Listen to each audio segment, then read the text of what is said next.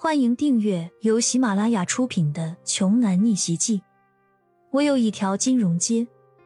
作者：山楂冰糖，由丹丹在发呆和创作实验室的小伙伴们为你完美演绎。第一百三十三章，许文强只是犹豫了一瞬间，就恢复了正常的神情，在自己小弟的面前，怎么能丢了自己的威风？夸夸其口的说。他冯昌旭现在再厉害，那又能如何呢？没了三大家族的恶性垄断，现在我们家企业的生意蒸蒸日上，从来就没有怕过他们冯家人了。依我看呐，他早就应该跟着胡荣一起消失才对。这一番话引得周围的小弟一阵叫好，纷纷夸赞强哥牛叉无比。就在他们劣质粗俗的商业互吹的同时，很多同学都已经陆续到了。来参加郊游的同学，不管是真心还是假意，都向许文强表示了谢意。谢谢强哥带我们出去玩。强哥，我爱你，让我做你的女朋友吧，强哥。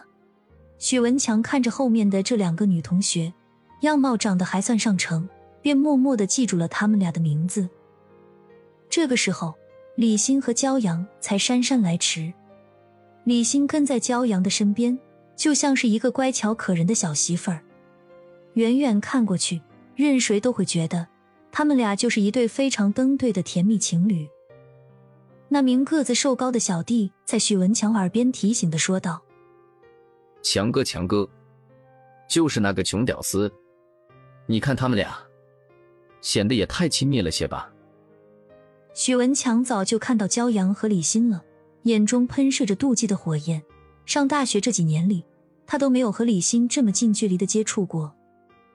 李欣优雅的坐过来，对着同学们说道：“抱歉，我们来晚了。”哇，李欣，你今天好漂亮啊！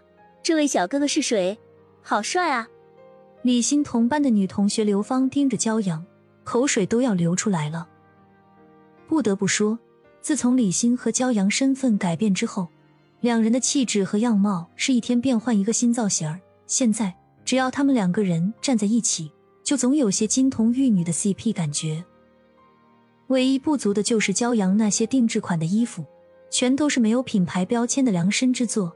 大概只有和骄阳同等身份等级的金融街其他管理者，才能拥有这样的资格。毕竟，骄阳也不好意思主动跟人家顶级设计师说：“拜托他们给自己缝个标签吧。”要不然。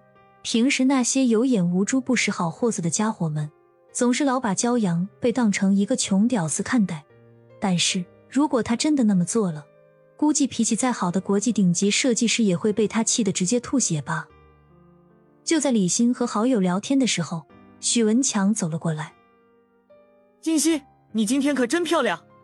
一边夸赞着许文强的贼眉鼠眼，一边不断在李欣的身上色眯眯的扫来扫去。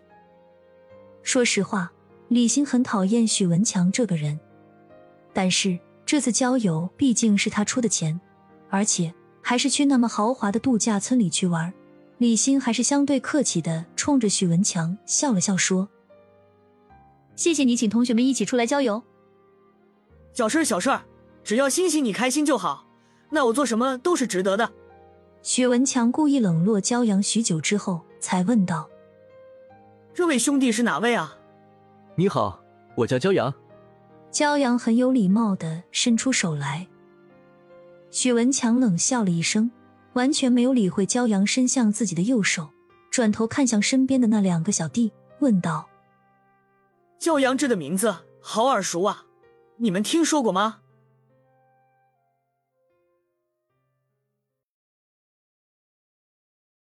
本集播讲完毕。想听更多精彩内容，欢迎关注“丹丹在发呆”。